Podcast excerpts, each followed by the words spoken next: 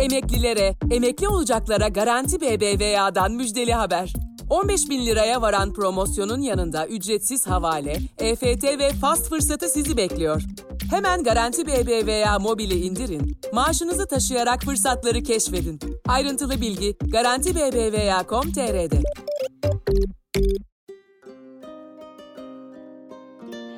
Kısa Dalga'dan merhaba. Bugün Ankara'ya gideceğiz. Ankara'da eski yeni isimli bir bar kapandı. Ve fakat herhangi bir barın kapanışından çok farklı tepkiler aldı eski yeninin kapanması. İnsanlar sosyal medyada Ankara'da bir devir kapandı dediler. Ve çok duygulu, çok etkili mesajlar paylaştılar eski yeniye dair. Hakikaten Sakarya Caddesi'nde çok önemli bir mekanda eski yeni. Ve de eski yeninin kapanması gerçekten de bir dönemin sonu olarak algılandı. Şimdi eski yeninin ortaklarından arkadaşım İnan Göçmen'le eski yeni olayını konuşacağız. Eski yeni e, belki de tahayyülleri aşan, eski yeninin kurucularının tahayyüllerini de aşan bir e, sosyolojik fenomene dönüştü. İnan merhaba. Merhabalar Kemal.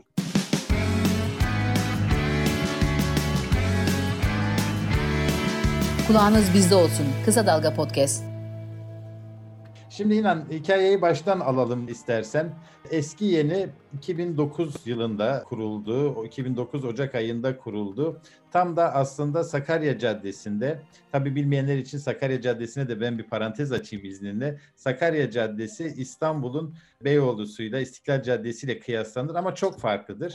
1970'lerin sonunda yayalaştırılmış bir bölge ve barlar var, kültür merkezleri, kafeler var. Tabii giderek dönüşüyordu. 2000'li yıllarla birlikte Sakarya Caddesi'nde deyimimi mazur gör belki bir avamlaşma, bir uluslaşma hali görünüyordu. Siz tam da 2009'da işte orada eski yeniyi kurdunuz. Eski yeniyi kim kurdu ve geldiğinizde nasıl bir manzara vardı Sakarya'da? Aslında son cümlene katılıyorum. Ee, biz kurmadan önce de oraya gitmeyin, orada yer açmayın diye de tenkitler de aldık. Biz şöyle 98'de e, bu işe başladık e, bir grup arkadaşla. İşte Ankara'nın çeşitli barlarında çalıştık. Bilinen ve herkesçe de tanınan. Yani isim de verebilirim. E, işte Fikrim'di, Mavi Bar'dı. Sonra Nefes Bar diye bir yerde çalıştık. Evet. Sonra da neden kendimiz bir yer açmayalım dedik. Yani bir potansiyelimiz var. Bu işi de öğrendik yer arayışlar içerisinde eski yani ismi tabii ki kurulu bir bardı. Eski değildi. Ee, anlaştık ve burayı kurmaya karar verdik. Dokuz yani, ortak olarak karar dokuz, verdik biz. Dokuz garson muydunuz? Her, her biriniz garsonluk yapıyordunuz. Evet, evet. Ee, burada altı kişi garsondu. Ee, üç arkadaşımız dışarıdaydı. Yani birisi memurdu, ikisi memurdu.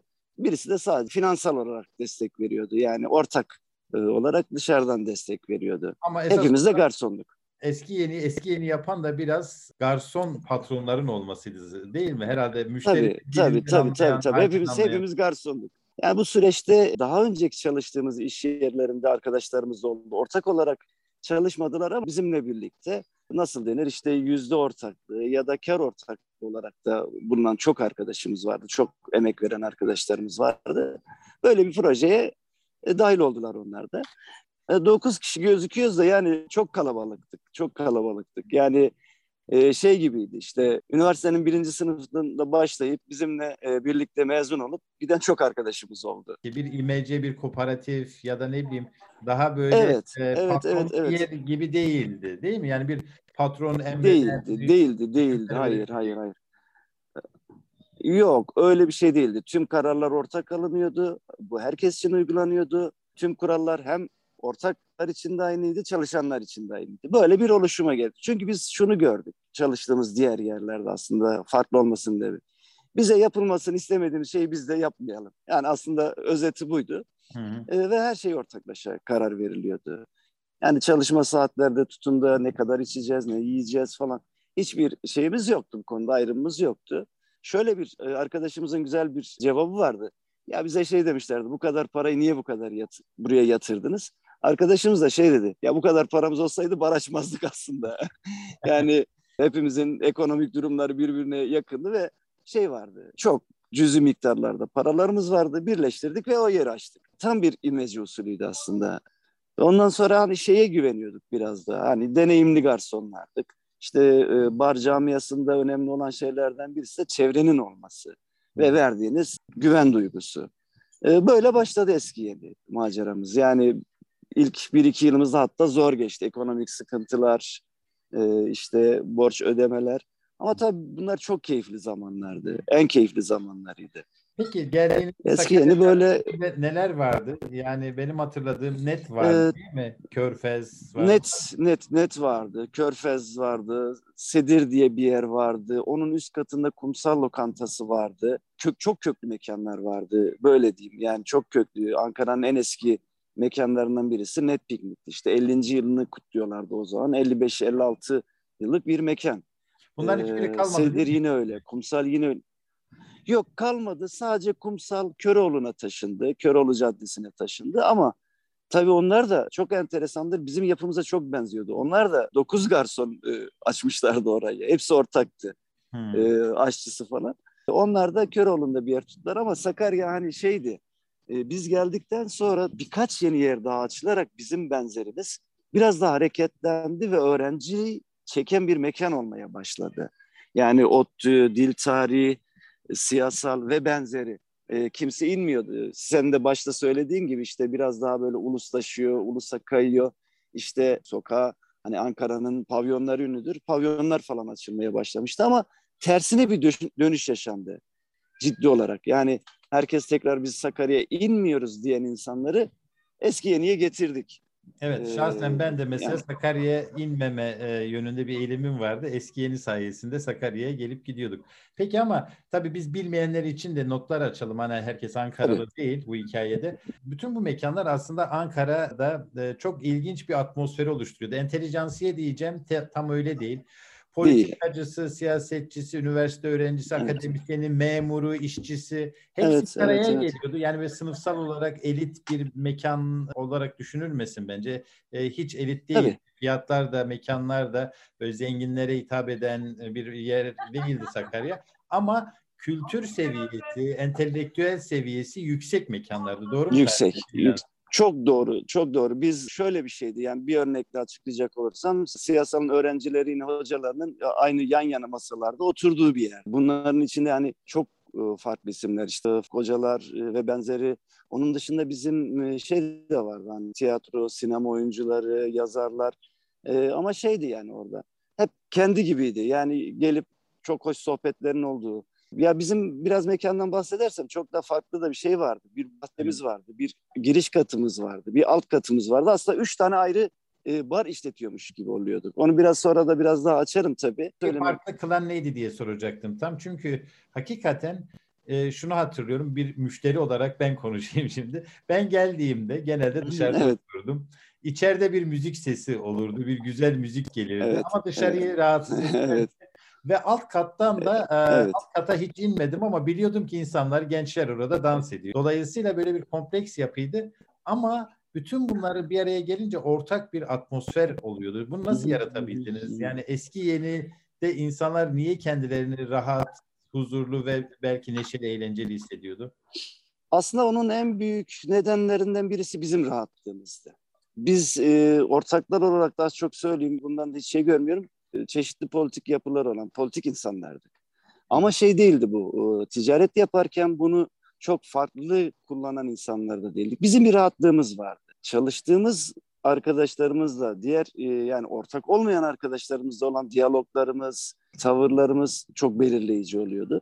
İkincisi e, biz e, ne dinliyorsak, neyi seviyorsak insanlar tarafından beğeniliyordu. Biraz da hani şey değil, bu konuda da e, kendine güvenen, bu işi bilen arkadaşlarımız da vardı. Yani müzisyen ortaklarımız vardı mesela.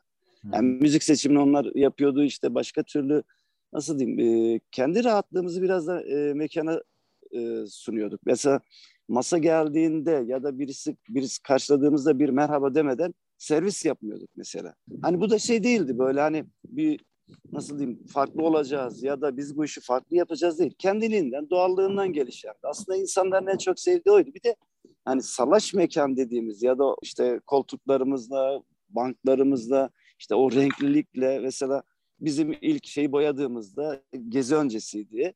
Ee, çok çeşitli o gökkuşağı rengine boyamıştık masalarımızı. Hı hı. E, bu bizim hoşumuza gidiyordu. Niye olmasın? Hani o kahverengilikten, o grilikten falan biraz daha çıkartmıştık. E, güzel müzik yapıyorduk.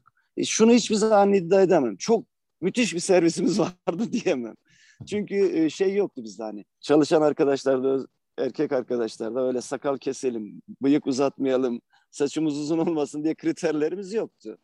Hani onun dışında çok fazla böyle kasan böyle orada kendini ait hissetmeyen insanlarla da çok fazla şey yapmadık. Hani bir güvenlik olayımız ya da kapıda bir durumumuz yoktu ama burası farklıymış deyip biz burada oturamayız deyip hiç müdahale etmeden hani böyle lüks bir servis bekleyen insanlar çok durmuyordu açık söyleyeyim Eskiye'nde de. Hı. Bir ikincisi de çok iyi konserler yaptık. Yani 2009'dan başlayıp 13'e kadar 14'e kadar hatta dolar kurunun da yardımıyla o dönemlerdeki dünya ünlü gruplar getirdik. Yani Braçlar geldi, Esmalar geldi, işte Oyvavoy geldi. Hani biz de yine şöyleydi müzik seçimimizde. Hani genel kitle bizim bize hitap eden ya da bizim hitap ettiğimiz insanlar ne dinliyorsa onların konserlerini yaptık. Bu çok etkili oldu bizde. Ee, yani hatta bir Yasmin Levi konserinden sonra ikinci gün bir çift geldi. Gerçekten biz burada onları dinledik mi? İnanamamıştı. Yasmin Levi'nin belki de çıktığı tek bar programıydı. Ya bunlar çok etkili oldu. Yaptığımız etkinlikler, e, davranışlarımız bayağı etkiledi.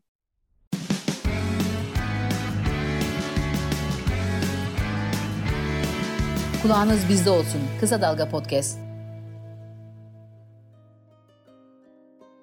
Bir eşcinsel barı değildi sonuçta. Bir, bir katılım değildi, değildi evet. Ama herhalde Hı-hı. en rahat ettikleri yer belki de e, eski tabii.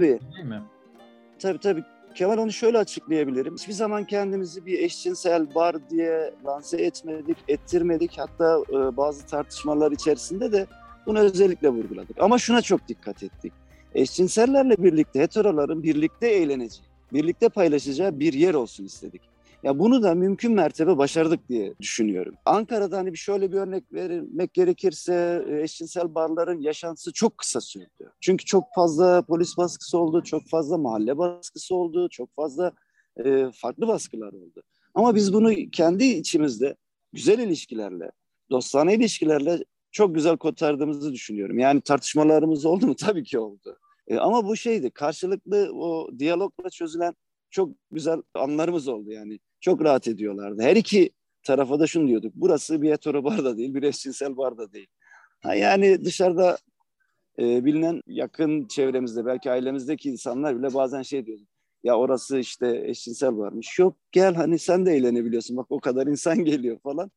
Hani bu biraz da şeydi iyi kotarılmış bir durumdu. Eğitici bir yanı da varmış evet. Eğitici vardı, vardı evet. Peki vardı. E, Sakarya çetrefilli bir yerdi inan. Yani benim hatırladığım hı hı. E, siz orada mekan açtıktan sonra da birkaç böyle problem yaşadığınızı hatırlıyorum. Mafyatik gruplar yavaş yavaş egemen olmaya çalışıyorlardı polis bir tür böyle örtülü baskılar kuruyordu. Bir de biraz da oradaki hayatta kalma mücadelenizden bahsedelim. Ee, tür baskılar yani yani evet şöyle söyleyeyim. Yani çok eskiden beri bu işi yaptığımız için o gruplarla nasıl diyalog kuracağımızı ya da nasıl başa çıkacağımızı biraz öğrenmiştik. Yani bizim tam piştiğimiz bir şeydi. Bir de hani şey diyeyim böyle kalabalık bir ekiptik. ne diyeyim barlarda bu çok önemlidir ya. İşte bir şey olur, bir olay olur, işte 20 kişi birden gelirsin falan. Biz zaten 30 kişi çalışıyorduk Kemal'e. Yani bir de hani şey de vardı. O politik kimliğimizin olması da biraz o mafyatik gruplarda etkili oldu. Hani bu adamlar hani bizim içimizde 12-13 yıl yatan arkadaşlarımız var bilmem ne var. Hani şöyle bir şey bizim onlara bir papuç bırakmayacağımızı biliyorlardı. Abi yani tavırla şeyle. Bir de şu vardı. Çok güzel bir güvenlik ekibimiz vardı. Ee, insanlara karşı saygılı, gerçekten e, bu işi bilen bir profesyonel ekiple de çalıştık. Hani her şeye gücün yetmiyor. Barda her şeyi halledemiyorsun. O da biraz etkili oldu ama tabii bunlar bizim ilişkilerimizde, bizim tavrımızla belirlendi hepsi. Hani güvenli şey için koymadık. İnsanlara kötü davransın ya da almasın işte hani hep söylenir kavga etsin diye değil. Gerçekten edilmemesi için, içeride olan bir olayı önlemek için de. Şey başka bir şeydi son dönemde özellikle pandemiden iki yıl önceki dönem şey açısından denetlemeler ve polis baskısı açısından korkunç bir dönemdi. Bizi eski yeniye kapatmaya iten en büyük nedenlerden birisiydi Kemal. bir bar düşün. Bir kere şöyle bir şey başladı. Sakarya öznelinde bu başladı. Sadece Eskiyen değil. Diyarbakır'da ya da Cizre'de göreceğimiz görüntülerle sokak başları büyük o akrep denilen ya da zırhlı araçlarla kapatıldı. Uzun namlulu polisler beklemeye başladı. Bu bir hafta sürdü. Bizim şikayetlerimiz de işte esnafın da e, oradaki esnafın da birlikteliğiyle o bir geri çekildi. Sonra onun dışında her gün iki ya da üç defa denetleme olmaya başladı. Yani bu denetleme neydi? Bunun içinde sağlıkçıları da var, işte zabıtası da var. Daha çok tabii her şey polis kontrol ediyordu. İşte bir sigortası çalıştırıyorsan ona bile polis bakıyordu. Ve şeydi, fütursuzca bir baskıydı. Yani elini kolunu sallayarak 40 tane polis giriyor ya da işte başka birileri giriyor. İşte bunu yapın, bunu getirin. Bu iki yıl boyunca aralıksız devam etti. Bu eskiyen özelinde de oldu özellikle. E, genel deyip oradaki Sakarya'daki diğer barlara da yapılmaya başladı. Bu bizi şey yaptı yani çok yoran bir durum oldu. E, çünkü işimizin en iyi, en yoğun zamanında 40 kişinin GBT yapılıyor.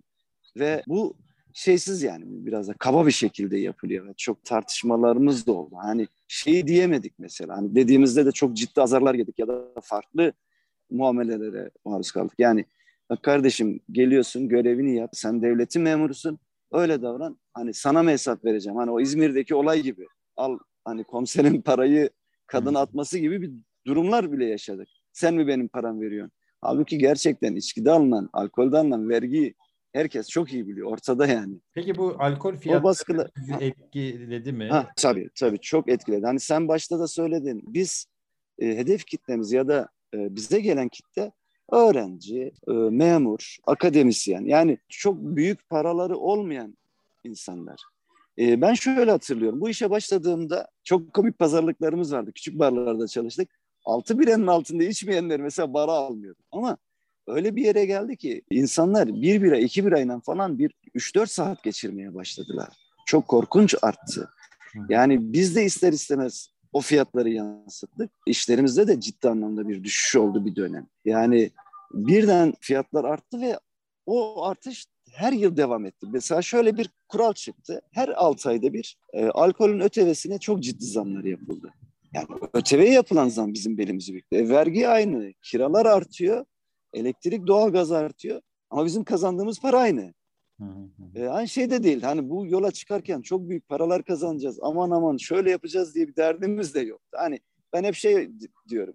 Yani 45 yaşında olan bir insanın neyi varsa benim de o kadar. bir birikimim var o kadardır yani. Ancak o kadardır. Çok ciddi etkiledi. Peki. Ya, sigara yasağı bir de tabii etkiledi. E, o ilk iki yıl falan sigara yasağının çıktı ilk iki yıl çok etkiledi. Orada da çok e, şey oldu işte sigara içirmiyorsun. Başka mekanlar gizli içirmeye başladı. Onun cezaları çok ağır olmaya başladı. Hatta mekanları kapatmaya kadar gitti yani o beşinci cezadan sonra. Ee, çok e, şeydi yani bu bence biraz daha sanki böyle planlanmış buraları daha yukarılara taşıyalım işte buralara başka şeyler yapalım diye bir düşüncem vardı ya da öyle projeler vardı. Ta o da bir bazıları da tabii şehir efsanesi gibi anlatılıyordu. Onları da tam bilemiyoruz tabii daha yukarılara derken yine Ankara'yı bilmeyenler için söyleyelim. Tunalı civarına, evet. efendim evet. E, Tunus Caddesi'ne ki nitekim biraz da öyle oldu yani. Eskiyeni orada direndi. Eskiyeni ile birlikte mekanlar ama yavaş yavaş onlar kapandı ve nihayet Eskiyeni de kapandı. Bu sosyolojideki değişim nasıldı Sakarya'nın? Yani siz geldiğinizde dediğim gibi evet biraz yine Sakarya'ya e, insanlar e, birlikteydi ama sizinle birlikte bir değişti. Ama yine de bir sosyoloji de değişmeye başladı tabii, tabii. Tabii tabii tabii. Bakın biz oraya ilk geldiğimizde bir tekel direnişi vardı. Sokak tamamen kapanmıştı. Görüşü ne olursa olsun insanlar esnaf olarak orada esnaf olan insanlar tekel direnişteki işçileri sürekli ziyaret ediyordu. Tabii işte eskiyenin tuvaleti kullanılıyordu ve benzeri şeyler kullanılıyordu. Hatta onların tam e, kaldığı çadırların olduğu yerde birkaç mekan 3-4 ay açamadı ve hiç sorun etmediler. Sonra bir gezi yaşadık. E, bu geziden sonraki o biraz daha artan baskı bir insanları ya da gelen kitleyi biraz daha mu muhafazakarlaştı. Aynı zamanda yani jenerasyonun değişmesiyle birlikte eğlence kültürü değişmeye başladı. Mesela biz 45'likler yaparken elektronik müzik yapmaya başladık. E, bu etkiledi. E sonra bizim sokağımıza e, izin verilmediği halde işte ruhsat olmadığı halde işte pavyon var yerler açıldı. E, biraz daha böyle o e, şey olunca işte gezden sonra aman Sakarya dolay çıkıyor, Kızılay dolay çıkıyor. Tabii bizi etkileyen olayların en önemlilerinden birisi de Ankara'daki patlamalardı. E, yani o da çok etkili oldu. İşte Kızılay'a inmeyin, Sakarya'ya gitmeyin. Yani bu sosyoloji değiştiren şey e, çok çeşitliydi. Biraz daha apolitik olmaya başlayınca işte e, üniversite öğrencilerinin mesela şöyle bir şey gelip biraz daha paralı eğitimin de artması üniversitelerin işte özel üniversitelerin etkisiyle hani o sayfa mı diyeyim ne diyeyim biraz daha hani biraz önce bahsettiğin yerlere doğru gitti. Tunalı daha iyiymiş, daha güvenliymiş. Ee, aslında şöyle bir istatistik vardı. Biz ona da bakmıştık. Ee, yukarılardaki olan olaylar Kızılay'daki kadar değildi. Yani barlarda çıkan kavgalar ve benzer şeyler ama bizi etkileyen tabii ki o toplumsal ya da politik şeyler de biraz etkiledi. Ama tabii yani en başta yine şey de var, şey etkiliydi. Ee, Sakarya'nın dönüşümü, değişmesi o çok etkili oldu bizde. Sakarya tabii böyle ben Ankara'ya geldiğimde şöyle bir hisse kapılmıştım. Tabii Taşra'dan geliyorum. Hani biz birahane kültüründen Malatya'daki böyle Evet, evet, evet. Ondan sonra Sakarya Caddesi çok çarpıcı gelmişti bana. Hani böyle sanki bir kurtarılmış bölge hissiyle dolaşırdım ben Sakarya'da. Yani evet, evet, böyle evet. bütün dünyadan, bütün ülkeden apayrı bir mekan burası. Çok kendini güvende hissettiğin. Tabii bahsettiğim 94'ler. Her bir mekan ayrı ayrı kıymetli. Her bir mekan ayrı ayrı gidilesiydi. Tabii. Ee, çoğun adını unuttum işte. Adres bar vardı, sim bar vardı. Tabii. Dostlar var, can dostlar falan. Evet, Tabii türkü, güzel türkü yapılan barlardı. O Türkü mesela barlar çoktu. Birlikte. Evet, rock barlar evet. da vardı. Gölge vesaire de. Var tabii gölge evet. Çok özür dilerim. Estağfurullah. Ee, mesela Gölge Bar'ın kapanışı da bir milattır mesela Ankara için. Hı hı. Ee, yani bugün bizim dönemin rock müzik dinliyorsa ünlü grupların hepsinin çıktığı yerdir. Yani Sakarya müzisyen yetiştiriyordu bir ara. Yani o üretimi de olan bir yerde aynı zamanda müzik anlamında. Evet, evet. Tabii müzik de e, belki bu konuyla beraber ele alınması gereken o müzikteki dönüşüm ve e, müzik meselesinin eğlence mekanlarına etkisi. Ama benim müzik bilgim o kadar olmadığı için. Şimdi şeyi söyleyeceğim e, İnan. Peki eski yeni kapandı. E, niye kapandığını sen birçok açıdan söyledin. Bunun bu kadar etkili olmasının nedeni neydi? Yani belki şimdiye kadar konuştuklarımızın bir toplamı ya da özeti olacak ama insanlar çok hüzünlendiler, üzüldüler. Hakikaten ben de çok üzüldüm. Çünkü çok e, devamlı bir müdavimi değildim. Nadiren geliyordum ama biliyordum evet. ki Ankara'da eski yeni var ve eski yeni ev gibi. Hani gidilip orada kalınacak bir yer gibi düşünülüyor. Evet. Niye bu kadar hüzün verdi herkese? Ee, ya aslında Kemal biraz da e, sorunun içinde de aslında cevabı vardı. Gerçekten öyle bir hale gelmişti ki biz e, şöyle bir şey vardı kovsak bile gitmiyorlardı. Hani bunun nedeni ne? Çalışanları çok seviyoruz. Müziği çok seviyoruz. Çok rahat insanlarsınız. Çok yoğun bir kar yağışı oluyordu. Eskeni sabaha kadar açık kalmak zorunda kalıyordu. Çünkü insanlar evine gidemiyor. Yani bu şey değil. E, gidip otelde de kalabilirim diyor. Ama diyor burada kalmak istiyorum. Yani biz de o konuda rahatlık hani söylüyorum. E, çok duygusal ilişkilerin de yaşandığı bir yerde. Yani mesela tanışıp da düğünlerine gittiğimiz çok arkadaşımız oldu. Orada işte hani e, biz gelip de abi nikah şahitliğimizi yapar mısınız diye bir sürü insan oldu tabii. E, hatta tanıştığı masayı götürmeye çalışan e, insanlar oldu. Tabii o masa geri geldi. Ayrı bir şey. Herhalde şey diyorum yani Ankara'da şu ana kadar barlarda böyle üstten bakışın olmadığı, herkesin kendini aynı hissettiği, o hissiyatı da mekanla, müzikle, çalışanlarla verdiğimiz bir yer olduğu için herhalde. Bir de gerçekten her e, düşünce demeyeyim de böyle her yapıdan insanın geldiği, kendinde bir şeyler bulduğu bir yer olarak e, hissedildiği için bu kadar etkili oldu. Gerçekten bizi de şimdi çok duygusallaştırıyor.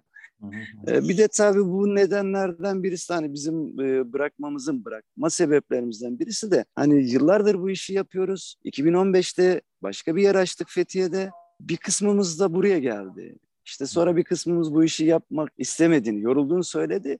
Azaldı. Pandemi de zaten hani şey bunun tam şeyi oldu.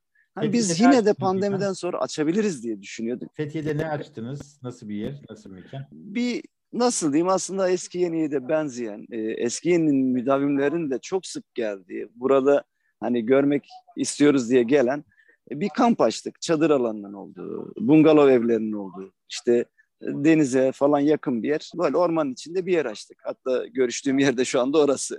Öyle mi? Nere, adı ne? Yer Deniz Kamp. Yerdeniz tamam. Yer Deniz Kamp. Reklam yapabiliriz. Bunda Ee, bir sakınca yok. Eyvallah. Teşekkür ederim.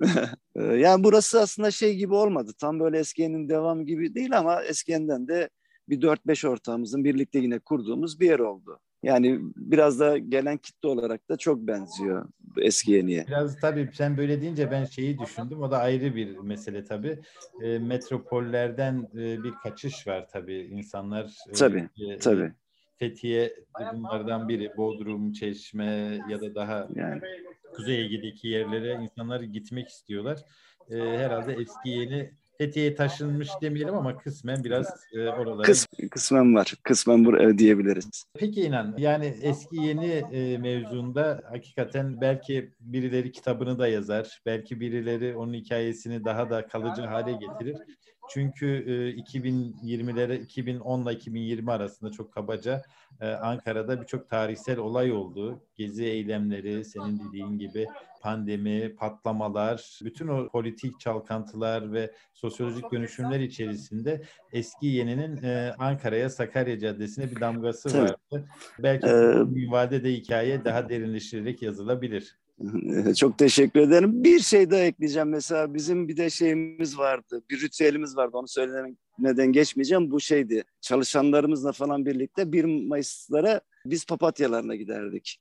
Onu söylemeden geçmeyeyim. Şöyle bir şeydi. O kendiliğinden gelişmişti. Yani e, bahar gelmiş işte çiçekler falan ne yapalım işte papatyalarına gidelim ve şey e, soruluyordu. Bazen e, kortejimiz 40-50 kişi buluyordu. Aa, bu grup hangisiymiş falan diye çok merak edenler vardı yani orada da farklılığımız biraz hani ortaya Tam çıkıyordu. işte. Hani yakışır çocuklar yakışır, bir politik yakışır tavır. bir tav tavırdı. 1 Mayıs'a papatya ile katılmak evet çok iyi bir fikir. Papatya. Tabii bunu eleştirenler de oluyordu zaman zaman o ayrı bir şey. Onu tahmin ediyorum, onu tahmin ediyorum ama Evet. bence çok böyle politik bir müdahale aynı zamanda. Hani 1 Mayıs'a papatya'ya gitmek e, politikte bir şey, tavır. İnan çok teşekkür ederim. Bize vakit ayırdın ve eskiyenin güzel hikayesini anlattın. Eksik kalan çok şey vardır ama e, bence dinleyenler, Ankara ve Sakarya'yı bilmeyenler dahi eskiyenin kapanmasına üzülmüştür. Çok teşekkür ederim. Biz de üzüldük. Tamam İnan. Görüşmek üzere. Tamam. Çok sağ ol. Teşekkür Görüşürüz. Ben çok teşekkür ediyorum. Hoşçakal. Kısa Dalga podcastleri Demet Bilge Erkasab'ın editörlüğünde Mehmet Özgür Candan'ın post prodüksiyonu ve Esra Baydemir'in hazırladığı görseller ile yayınlanıyor.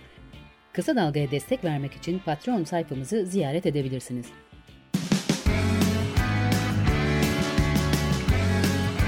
Oku, dinle, izle. Kısa Dalga. Emeklilere, emekli olacaklara Garanti BBVA'dan müjdeli haber. 15 bin liraya varan promosyonun yanında ücretsiz havale, EFT ve fast fırsatı sizi bekliyor. Hemen Garanti BBVA mobili indirin, maaşınızı taşıyarak fırsatları keşfedin. Ayrıntılı bilgi Garanti BBVA.com.tr'de.